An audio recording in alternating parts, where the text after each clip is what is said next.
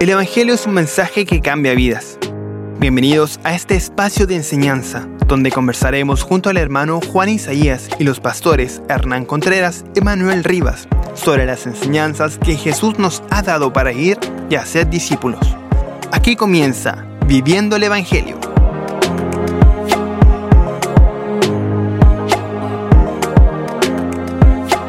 Muy bienvenidos a este nuevo episodio de su programa Viviendo el Evangelio. Recuerde que puede encontrarnos en nuestras redes sociales como Ministerio Armonía. Puede ver y compartir, ¿cierto? Cada capítulo ahí en, nuestro canal de YouTube o Facebook y también en Apple Podcast, en Spotify. Estamos en todas esas plataformas gracias a la misericordia del Señor.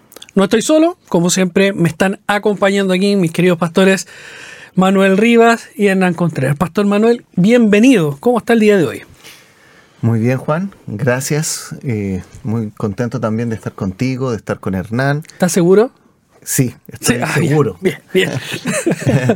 y contento de estar también con aquellos que nos ven, nos escuchan desde sus hogares, así que un cariñoso saludo para cada uno de ustedes. Pastor Hernán, bienvenido.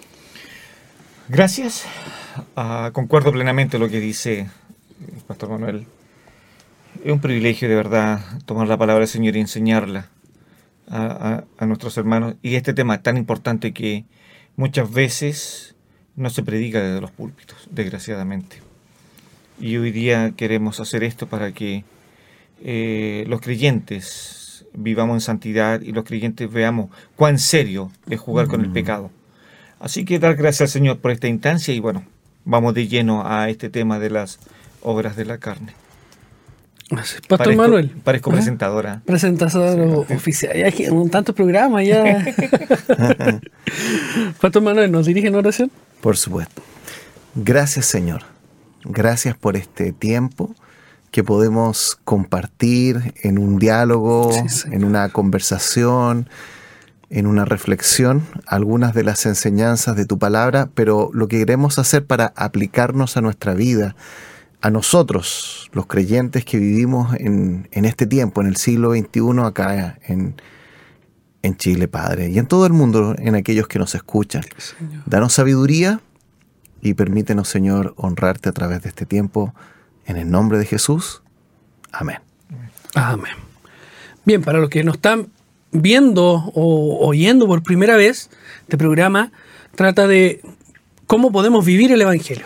¿Qué es lo que hemos visto que es el Evangelio? ¿Cómo lo, vi- lo vivimos? ¿Cómo lo podemos ir eh, entregando, compartiendo? Y dentro de todo ello estamos trabajando la temática de las obras de la carne. Dentro de las obras de la carne, nosotros la dividimos y tomamos esto de los comentaristas en cuatro grupos, en los cuales ya tratamos eh, tres de ellos, los cuales son los pecados sensuales o sexuales, los pecados religiosos y la semana pasada vimos lo que son los pecados sociales. Hoy vamos a ver los pecados personales. Así que partiendo antes que nos falte el tiempo, Pastor Hernán, partimos con eso. ¿Qué son entonces estos pecados personales? Ah. Bien hiciste el, el- el resumen de los pecados anteriores, tanto sexuales, eh, sociales dentro de nuestra congregación, pero hoy día afecta lo que vamos a tocar eh, este tema de las el tema de las borracheras y de las orgías. Eh, son temas que realmente muchos de los creyentes eh, pueden estar pasando o, o viviendo en este momento. El tema de las borracheras, eh, ¿qué son? ¿Cuáles son estos pecados? La verdad es que el apóstol Pablo, mencionándole a Tito, eh, creo que hay en, Tito capítulo 3, versículo 3, si los hermanos pueden abrir su, su Biblia ahí, Tito 3.3, él le dice, porque nosotros también éramos en otro tiempo insensatos, rebeldes, extraviados, esclavos de concupiscencias y deleites diversos, viviendo en malicia eh, y envidia, aborrecibles y aborreciéndonos unos a otros. Pero el versículo 4 dice, pero cambia totalmente Exacto. la condición. Las borracheras, tomar alcohol o drogas que afecten los sentidos. Pablo le habla a los ancianos y le dice, no sean dados al vino. Al vino. 1 Timoteo 3.3. Pero a los diáconos, que son los también oficiales de la iglesia, dicen, no se han dado a mucho vino. 1 Timoteo capítulo 3, versículo eh, 8. Pero quiero responder a esta pregunta, hermano Juan, eh, al menos también con las orgías. Eh, también aparece este ahí en Gálatas 5, del 16 al 21. ¿Qué son las orgías? Se puede traducir por un diccionario bíblico por juergas, libertinaje, placeres desenfrenados.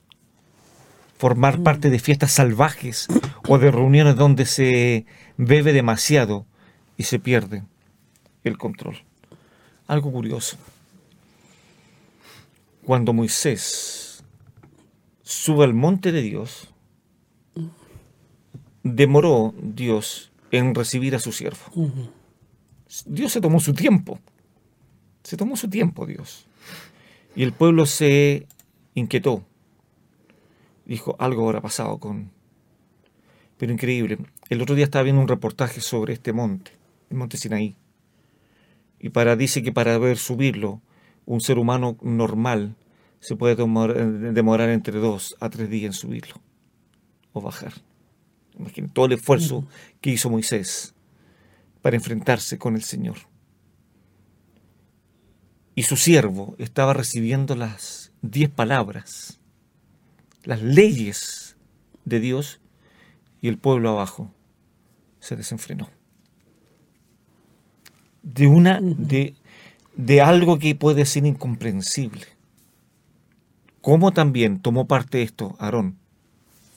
Y que llevó la, la batuta, por así decirlo. Como hasta qué punto que lo involucró de esa forma.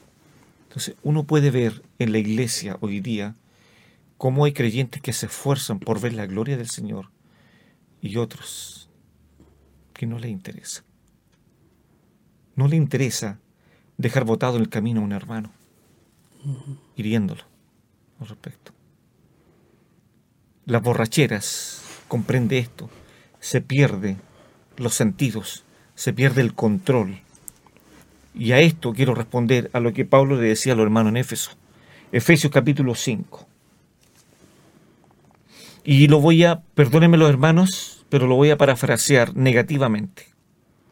Aquí Pablo habla positivamente, pero ahora quiero tomarlo en forma negativa. ¿Qué es lo que produce las borracheras? Capítulo 5, versículo 18, un texto muy conocido por todos nosotros. Dice, no os embriaguéis, dice el apóstol Pablo, con vino. Cuando Noé estuvo en el arca, la Biblia no dice que él haya hecho algún sacrificio a Jehová, porque estaba bajo juicio. Apenas descendió Noé del arca, lo primero que hizo fue hacer un sacrificio y adorar a Dios. Y después vemos las consecuencias, que es lo que hizo, ¿no? Se emborrachó al respecto. Miren lo que dice Efesios. No os embriaguéis con vino. Y aquí explica cuáles son los problemas. Y son, es una serie de problemas, como dije, voy a, a hacer la parte negativa. ¿Cuál es uno de los primeros problemas? Que cuando uno se embriaga, lo que va a producir en la vida es libertinaje o disolución, que aparece esa palabra ahí. Y mire la segunda consecuencia, versículo 19. El embriagarse no va a permitir cantar con los hermanos salmos, himnos y cánticos espirituales, porque el embriagarse va a evitar alabar al Señor en vuestros corazones. Es lo negativo. Menos, versículo 20, voy a, dar gracias a Dios. Si estoy estoy perdiendo los sentidos con, el, trago. Y el versículo 21, el que más cuesta, aún estando siendo sobrios, por así pensarlo, ¿no? Siendo sobrios, imagínese borracho, menos me voy a someter los unos a los otros. Qué increíble.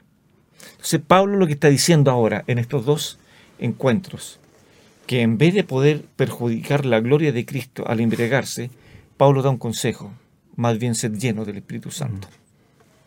Ah, en el libro de, de jueces, si me acompañan los hermanos ahí, capítulo 9, versículo 27. Dice así, y saliendo del campo, vendimiaron a sus, a sus viñedos y pisaron la uva e hicieron fiesta, y entrando en el templo de sus dioses, comieron y bebieron y maldijeron a Abimelech. El vino, el. Todo lo que hizo. Todo lo que es. Queridos hermanos, si es cosa de ver, solamente las noticias, cuántas muertes, cuántos suicidios, cuántas cosas aterradoras pasan cuando la bebida toma control de los seres humanos. Puede comenzar una fiesta muy inofensiva, pero puede terminar en tragedia. Al principio, cuando estamos sobrios, nos podemos saludar y el dueño de casa invita a las personas y dice, ah, ¿qué tal? ¿Cómo estás? Se dan la mano y un abrazo. Cuando ya están dominados por el trago, estos ya no se pueden ver y van a sacar rencillas anteriores. Y como decimos un buen chileno, van a sacar todos los trapitos del sol. Pablo dice, cuidado con las borracheras. Cuidado. Eso puede perjudicar, puede minar. Por eso que son pecados personales. Si algún hermano está lidiando con el alcohol, volvemos a insistir, como hemos visto otras veces, vistámonos de toda la armadura de Dios. Vistámonos. Y los hermanos también, que no sufren con este pecado, tener cuidado también con los hermanos que invitan a sus hogares Sí. y pueden ofrecerle tal vez algún tipo de trabajo. Cuidado con eso, por amor a ellos. Cuidado, cuidado al respecto. Entonces, ¿cuáles son estos pecados personales? Las borracheras, las orgías. ¿Cómo es posible que creyentes estén en, en juergas, placeres, desenfrenadas totalmente? Increíble. Todo lo que nos saca de nuestros sentidos. Y nos hace perder tantas cosas. No saber lo que, lo que vamos a hacer. tan- como decíamos en su sano juicio. Sí. Y lo que nos saca también, porque el atreverse a otras cosas. Totalmente. Menos el versículo 21, como decía, el someter los unos a otros, estando borracho. ¿Qué borracho? Cuando uno. el- los dichos son todos porfiados. Exactamente. O sea, por algo, no llegar a eso. Jamás nos vamos a someter los unos a los otros estando embriagados.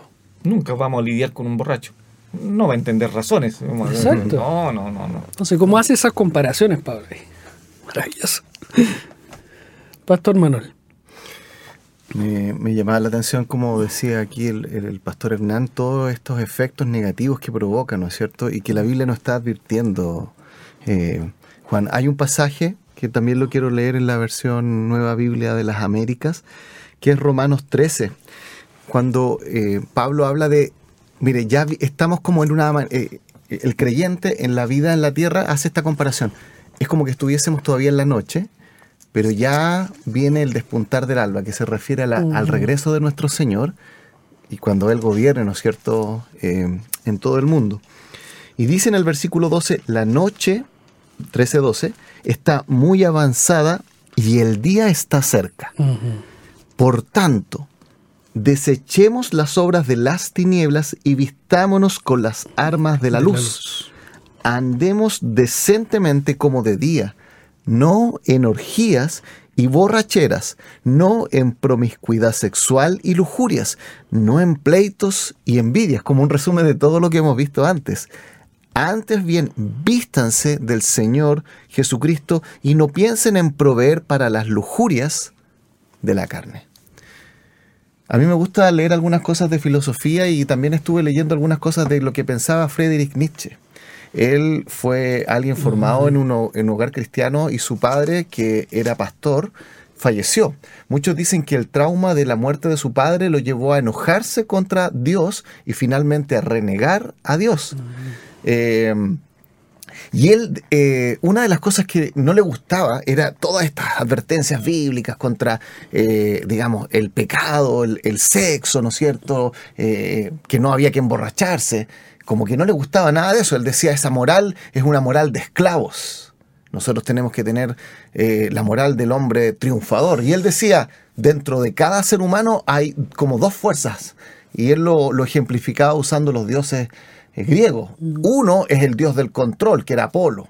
El que, digamos, usa la razón, que, digamos, eh, se controla. Pero el otro es el dios Dionisio, el dios de la noche, el dios de la embriaguez, eh, el dios de, de excesos. Y él decía, ambas cosas el ser humano las tiene que vivir.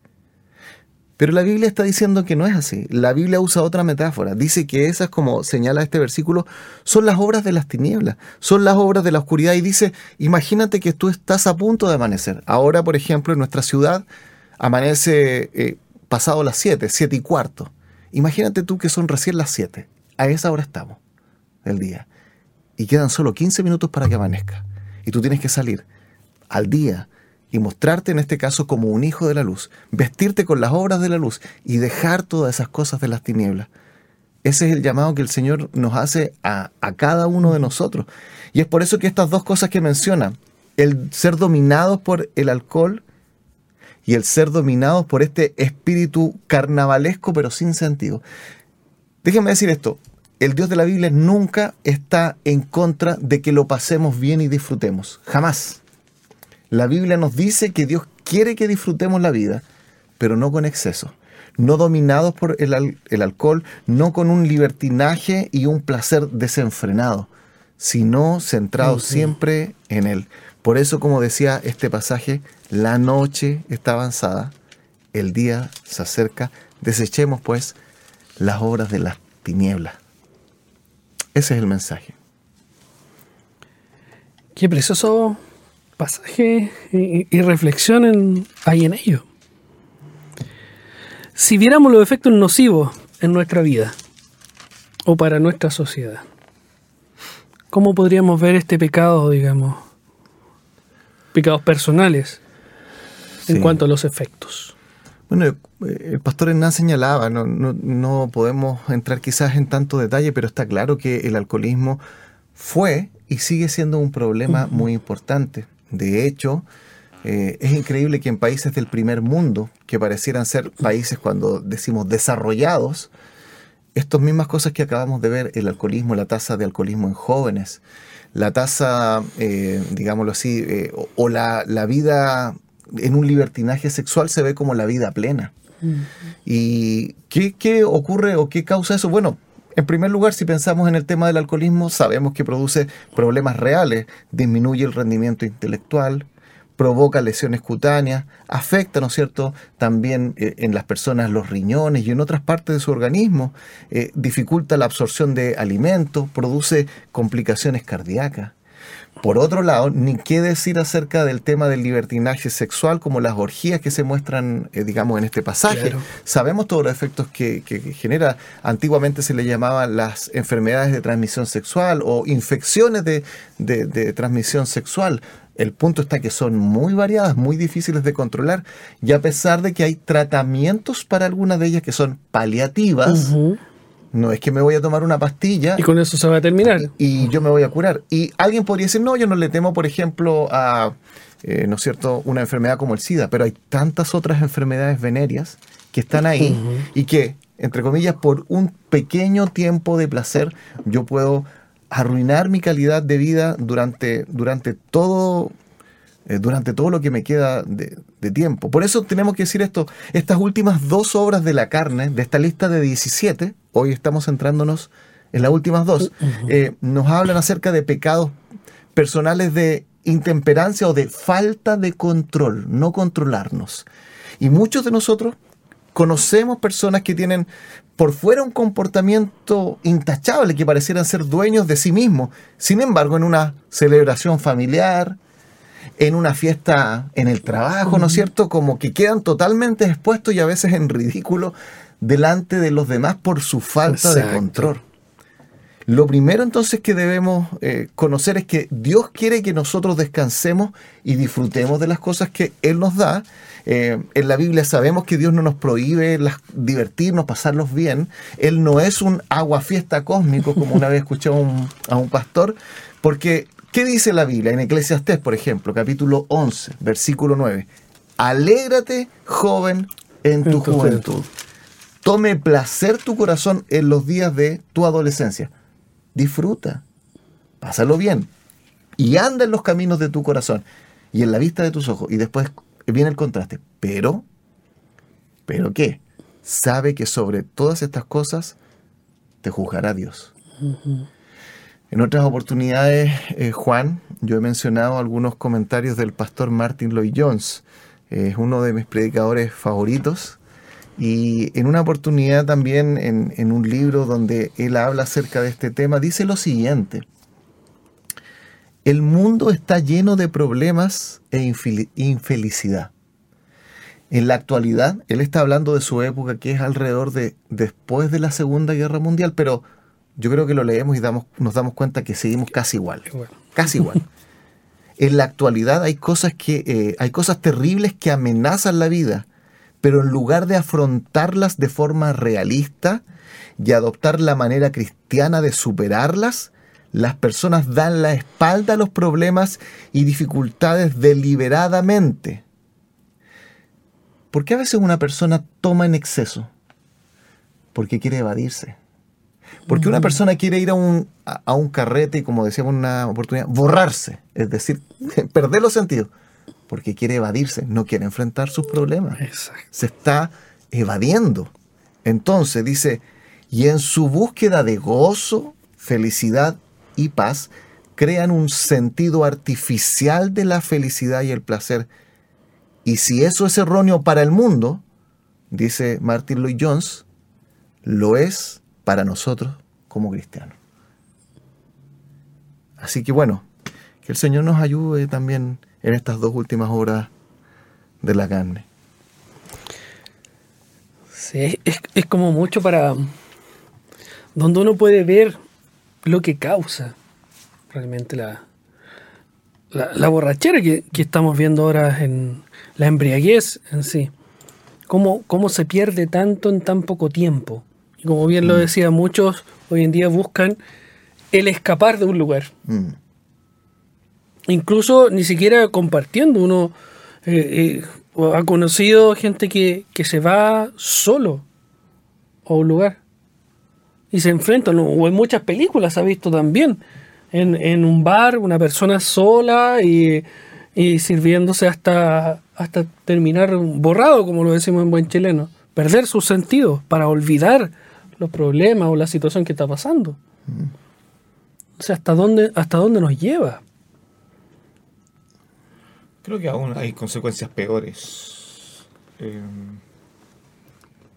pero yo creo que la peor consecuencia de un creyente que abusa de la bebida no es tanto, obviamente si lo miramos, no es tanto hacia, hacia su familia, no es tanto hacia su trabajo, sino que atenta contra Dios. Creo que ahí está el problema.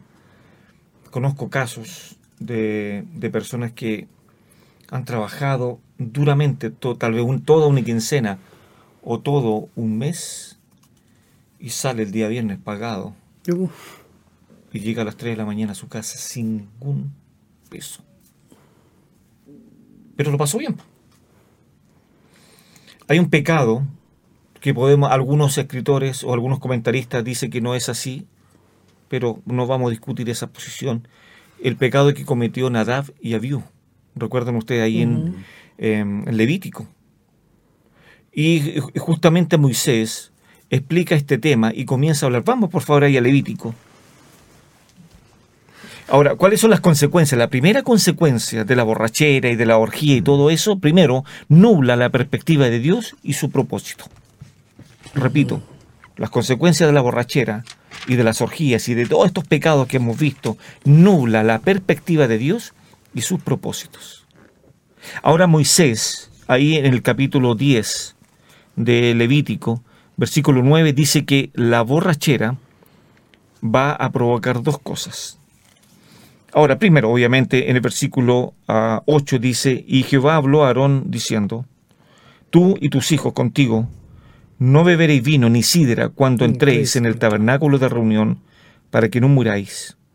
Estatuto perpetuo será para vuestras generaciones, para poder discernir entre lo santo y lo profano, y entre lo inmundo y lo limpio. Ese es el primer propósito por el cual eh, Dios le está diciendo a los sacerdotes futuros, para discernir el alcoholismo, las borracheras, no permite discernir entre lo bueno y lo malo. Porque Borra esa capacidad. La, la nubla queda preso del alcohol. Y Pablo dice, mejor sean presos del Espíritu Santo, por, por así decirlo. Pero aquí el, lo primero que hace es que cuando, eh, especialmente los sacerdotes, si eran dedicados a la bebida, no van a poder discernir entre lo santo y lo profano. Mm. No van a poder. Y el segundo está en el versículo 19. Y dice, y para enseñar a los hijos de Israel todos los estatutos que, que Jehová les ha dicho por medio de Moisés. Por lo tanto, las bebidas alcohólicas no van a permitir entre discernir entre lo santo y lo profano. Y segundo, las bebidas alcohólicas a los sacerdotes no les va a poder eh, permitir enseñar al pueblo. Mm. Qué increíble, qué buena enseñanza eso. Pero antes de terminar mi participación en esto, Salomón eh, escribía un, y hacía un listado enorme y que al parecer uno cuando lo lee puede ser un poquito tragicómico lo que va a decir. Vamos allá, por favor, a Proverbios capítulo 23. Vamos a leer algunos versículos. Eh, me encantaría verlos explayados, pero bueno, solamente dejamos como tarea a los hermanos que nos están escuchando que lo puedan estudiar después. Capítulo 23, versículo 29 al versículo 35. Mire lo que dice Salomón en este proverbio. Y hace una pregunta varias preguntas, ¿no? Pero comienza el versículo 23 con una pregunta. ¿Para quién es el ay? ¿O para quién es el lloro, el crujir, o las consecuencias? Y después hace otra pregunta. ¿Para quién, para quién eh, eh, el dolor? ¿Para quién las rencillas? ¿Para quién las quejas? ¿Para quién las heridas en balde? Y mire lo que viene ahora. ¿Para quién lo amoratado de los ojos? Salomón está haciendo todas estas preguntas. Y después la empieza a resolver y él dice, y responde el versículo 30, para los que se detienen mucho en el vino. O sea, todo lo que hemos leído aquí, para quienes el hay, las borracheras van a traer problemas, traen problemas voluntarios. ¿Para quién es el dolor? Bueno, para los borrachos. ¿Para quién son las rencillas? Ahí está. ¿Para quién son las quejas? ¿Para quién las heridas? O sea, en el fondo Salomón está diciendo, ¿para qué esto en balde? ¿Para quién las heridas? ¿Para quién lo amoratado de los ojos? Ya me veo ya con los ojos morados. ¿eh? ¿Qué pasó? Y después Salomón dice, para los que se detienen mucho en el vino, para los que van buscando la mistura, y después Salomón dice, no mires al vino cuando rojea, cuando resplandece su color en la copa. Se entra suavemente, mm. Mas el fin, como serpiente. Está haciendo una analogía, serpiente o rapidez. Así es, rapidez. Y como áspid o como veneno, dará dolor. Mire lo que dice el 33 tus ojos mirarán cosas extrañas. Y después sigue, y tu, y tu corazón hablará perversidades. Y después dice el 34, serás como el que yace en, medio, del mar. Imagínese un borracho en medio del mar conduciendo el barco. Imagínese usted eso. Yo no le entregaría mi vida a un, a un hombre que eh, esté tomando en medio del mar o como el que está en la punta de un mastelero. Y dirás, me hirieron, mas no me dolió. Y créame que los borrachos No o los sienten. que están en- no sienten dolor. Y péguenme y vuélvanme a pegar. Y el versículo, igual, y bueno, finaliza y dice, me azotaron, mas no lo sentí. Y después mire lo que dice. Cuando desperté, aún lo volveré a buscar. O sea, no le basta con las consecuencias. Queridos hermanos, ¿cuántos hogares se han destruido? Literalmente. Porque el padre de familia está en esto, en el alcohol.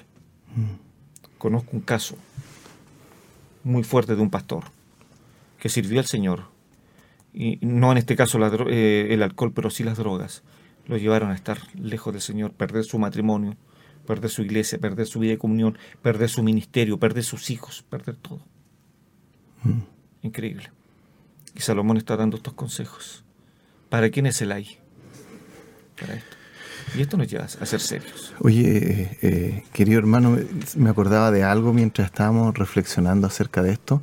Hace tiempo atrás leí un libro, que ahora lo, lo encontré, eh, que se llamaba Redimiendo el Tiempo. Está en inglés, eso sí, Redimiendo el Tiempo, el equilibrio justo entre el trabajo y el tiempo de descanso o el ocio. Mm.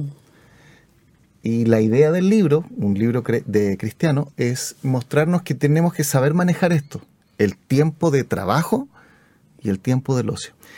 Y en una parte se centra en el cambio de visión del tiempo de ocio o de descanso en el Imperio Romano. Y lo que señala este autor, que en la eh, historia temprana de, de los ideales romanos, siempre eh, el tiempo de ocio, de descanso, se, se preferían actividades, por ejemplo, al aire libre, que implicara un trabajo físico, que la gente hiciera algo, que la gente hiciera un deporte, que la gente fuera, por decir algo, a pescar o a cazar, que ellos hicieran algo en ese tiempo de descanso. Pero a medida que fue pasando el tiempo y se fue degradando en cierta medida el imperio romano, ellos cambiaron su visión del tiempo de ocio donde ellos eran pasivos y donde veían, como sabemos, en un circo romano, donde ellos tenían los espectadores exceso y veían como otros hacían cosas. Y si tú te fijas la visión moderna, actual acerca del tiempo de descanso de esa, yo voy para no hacer nada, para eh, tomar en exceso o, o excederme en las cosas que se parece mucho al tiempo, digamos, final del Imperio Romano cuando ya estaba decayendo. Es por eso que luego de la Reforma, una de las cosas del- que hicieron nuevamente los puritanos, aquellos que están en un periodo especial de, de la iglesia, y, y no es que uno los quiera decir que fueron como los mejores cristianos, pero sí puede aprender cosas de ellos. Ellos lo que trataron de hacer, en- dentro de otras cosas, es recuperar como la sabiduría de qué hacer con el tiempo libre, sabiendo que es un descanso que Dios me da, el saber usarlo bien, no sea que te lleve a pecar o alejarte de Dios por tener tiempo de ocio o tiempo libre. Me acordé de eso y lo quería mencionar. como muy buen, buen libro pensando en, en los tiempos que quedan cuando voy al computador o estoy con el celular. Ese tiempo de ocio, ¿qué es lo que estoy viendo? Mm. ¿Estoy meditando en qué? ¿En qué se está volcando mi corazón? ¿A buscar algo que no me edifica? ¿O ese tiempo lo puedo hacer leyendo la escritura? ¿Redimiendo el tiempo? ¿Cómo es el nombre del libro? Mm. Puedo ir a leer un, un libro que me sea de edificación, que me enseñe, que me ayude para compartir con otros. Entonces, realmente el tiempo en qué lo estamos invirtiendo. Estamos, nos levantamos justo a la hora si esperamos el límite para irnos a nuestros trabajos y nos acostamos tarde viendo una película, siempre viendo noticias o viendo algo que no nos realmente no nos está edificando, o podemos quizás dormirnos una hora antes y levantarnos una hora una hora antes también y poder tener ese tiempo con el Señor. Antes de partir nuestra jornada. Entonces, ¿estamos redimiendo ese tiempo? ¿Dónde lo estamos volcando? Porque siempre decimos falta tiempo. Mm. Pero esa falta de tiempo, ¿para qué está faltando? ¿Para mi deleite? ¿O está faltando el tiempo para poder glorificar al Señor?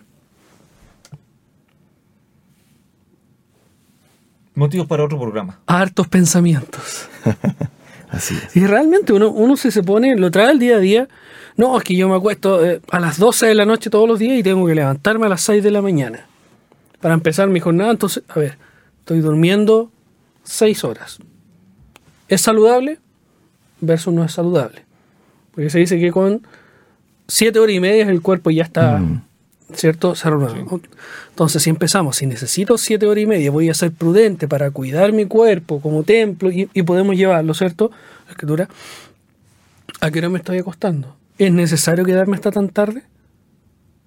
A menos que esté estudiando, que esté aprovechando el tiempo, ¿cierto?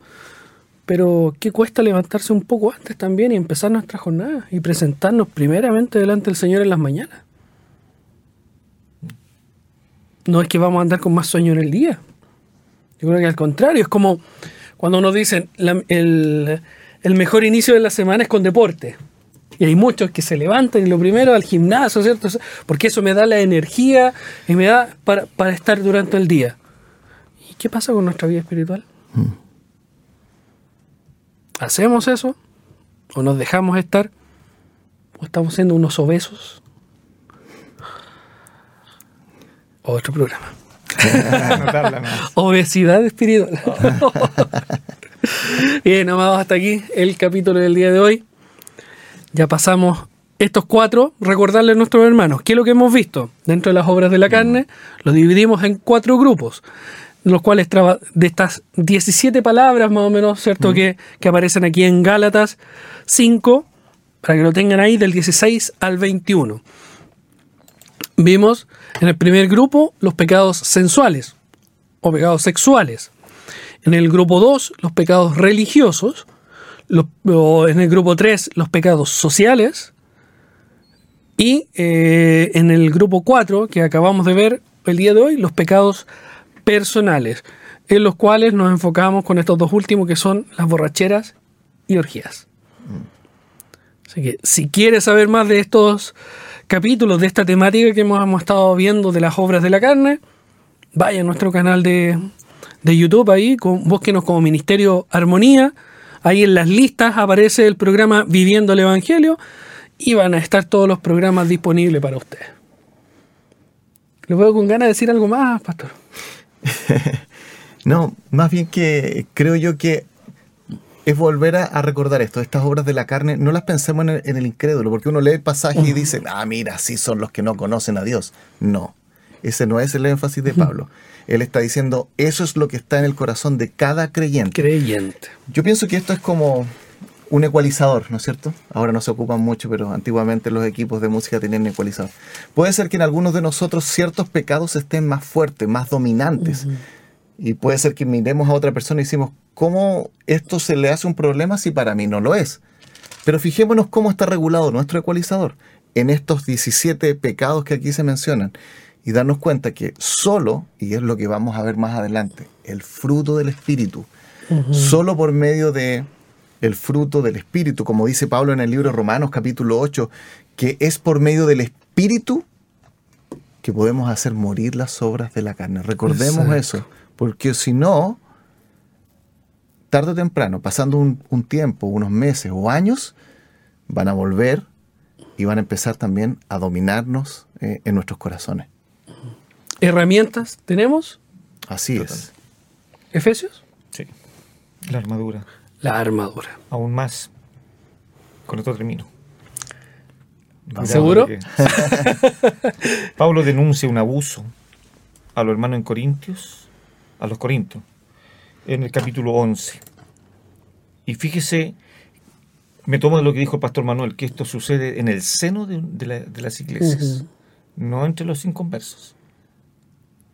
Obviamente también sucede, pero el consejo es para los creyentes. Exacto. En el capítulo 11, 1 Corintios, recordé este texto, en el versículo 17 dice, pero al anunciaros esto que sigue, no os alabo porque no os congregáis para lo mejor, sino para lo peor. Pues en primer lugar, cuando os reunís como iglesia, oigo que hay entre vosotros divisiones, y en parte lo creo, porque es preciso que entre vosotros hayan disensiones. ¿Para qué? Ujú. Para que se hagan manifiestos los hermanos que son genuinos o que son auténticos. Ahí esa es la palabra que uno puede ahí, eh, se traduce por aprobados. Y después en el 20 dice, cuando vos pues os reunís, vosotros, esto es, esto no es, no es comer la cena del Señor, porque al comer cada uno se adelanta a tomar su propia cena, y uno tiene hambre y otro se embriaga. Y la cena del Señor. Hasta en ellos. Hasta en ellos. Y Pablo tuvo que ordenar eh, que la cena del Señor era una actividad santa, agradable al Señor. Pero los corintios pretendían combinar esta vida antigua del mundo con eh, la vida cristiana. Porque algunos estaban demandando, otros estaban abusando de la gracia y otros estaban haciendo otros abusos dentro de la iglesia. Y Pablo dice, no, no, no. O y, los de Cloé creo que dieron un muy buen informe a Pablo. No hablo más. ¿Se, ¿Se habrán tomado de eso para reducir el, para reducir la copa. Lo más probable. Lo más probable. Bien. Hemos hablado harto de pecados eh, a nosotros hacia los creyentes, siendo nosotros primeros. Mm. y realmente, recuerden que la gracia del Señor sobreabunda en nuestras vidas. Lo hemos visto, podemos decir, cada uno de nosotros que está aquí, que si no fuese por la gracia del Señor, más que consumidos hubiésemos mm. estado. Mm. que sea la gracia del Señor también alcanzándole a ustedes. Tenemos en, en Cristo, Él es nuestra salvación. Así que un programa también lo decía, pastor, puedes venir a Cristo. Puedes venir en cualquier momento ante Él en arrepentimiento y fe y dejar que sea su Espíritu Santo obrando poco a poco en tu vida y en tu corazón. Así que Dios te guarde, te bendiga y nos vemos en un próximo capítulo de tu programa Viviendo el Evangelio.